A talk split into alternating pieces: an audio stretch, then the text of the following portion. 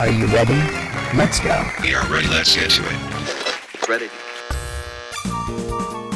This is Alex J. Aguirre, and welcome to Pod With Me Quickie.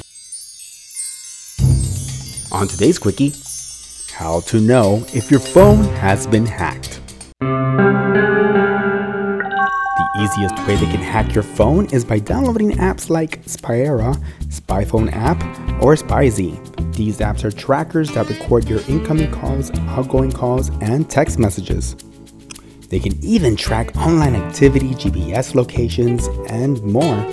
The reality is that all your information is out there for hackers to get. If you ever connected to a network at a cafe, let's say like a restaurant or airport, well, your phone's not safe there. So free Wi-Fi spots, it's a big no-no. Try to avoid them if you can. And by charging your phone in unknown places, uh, you can give away lots of information. Let's start off by your device type, serial number, manufacturer, operating and file system information, and electronic chip I D. That's more than enough to get everything else, don't you think? S M S phishing. So if you ever see a text message that says it's your bank statement with a little link, uh, try to avoid that. Also, there's the ones of Amazon with you've won one hundred bucks. Uh, yeah, nothing's free. You don't win things that, that easily. So please delete those text messages right away.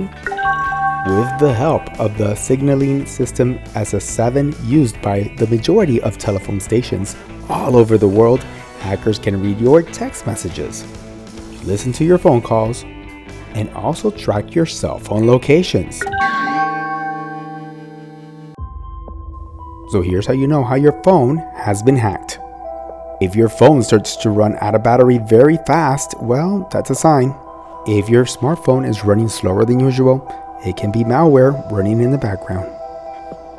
Also, if your phone gets warm for no reason, you're not even using it, it's always warm, that means there's some malware running on your phone.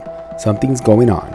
Another sign your phone has been tapped into is if it starts shutting off by itself, restarting, dialing numbers by accident, and so on. Unknown phone numbers appear in your recent calls and they cost you money. Yep, there are hackers out there that use your phone line in order to make money. They sell it. If your phone is sending and receiving unknown text messages, that's a big sign right there. If you're trying to shut off your phone and it's hard to shut off and then other apps turn on and make weird calls, that's a big red flag. If you notice an increased use of mobile data, try going into your settings and checking out the mobile app data usage. If it's the last one you downloaded, you should delete it. You begin to get pop-ups on your smartphone. Do not follow the instructions and go into that pop-up, please. Ignore it. Emails sent from your phone are blocked by spam filters. Uh-oh. This means there's a third party involved and they're reading all your messages. So if they got control over your phone, they could have changed your email configuration to send all your mail via an authorized server.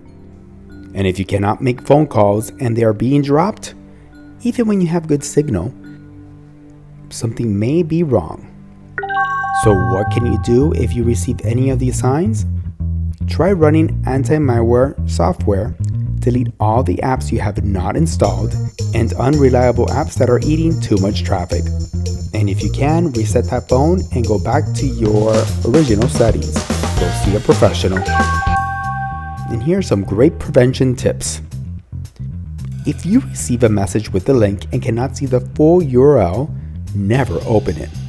If you charge your phone via an unknown computer, when connected, choose only charging. And never, never please do not use the remember passwords function. Switch off automatic connection to public Wi-Fi networks. Instead, choose them manually. And here's a little tip about free networks. Avoid networks with suspicious names. Oh, and never make online purchases or fund transfers on public Wi-Fi networks. And always add a password to your phone. So did you pay attention? I hope you have. And I hope you never get hacked. Until our next quickie, don't fall off the pod.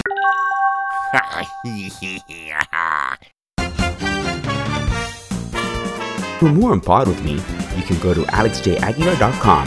There, you can discover what platform works best for you to listen to the pod. And please follow us on our social media.